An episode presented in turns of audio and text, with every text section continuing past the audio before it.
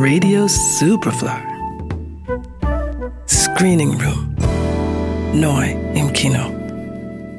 I would hear about people that were in very serious situations when it came to life.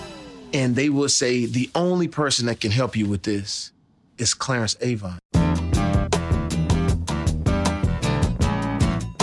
Godfather of Soul, Queen of Soul, King of Pop.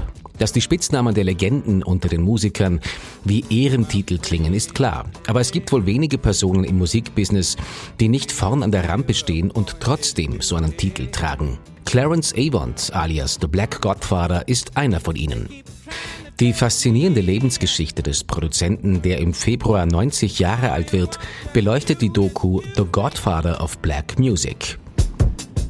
Clarence is the bridge from a time where there was no opportunity to a time where doors began to open. In den 1950ern beginnt Avant seine Karriere im Musikbusiness als Assistent von Joe Glazer, der unter anderem Louis Armstrong managt. Das Metier ist zu dieser Zeit fest in der Hand der Mafia. Der hobbithafte Avant arrangiert sich damit, ohne sich zu verbiegen.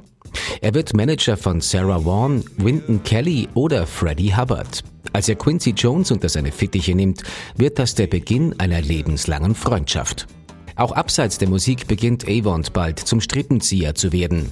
In der Bürgerrechtsbewegung engagiert er sich genauso wie in der Demokratischen Partei.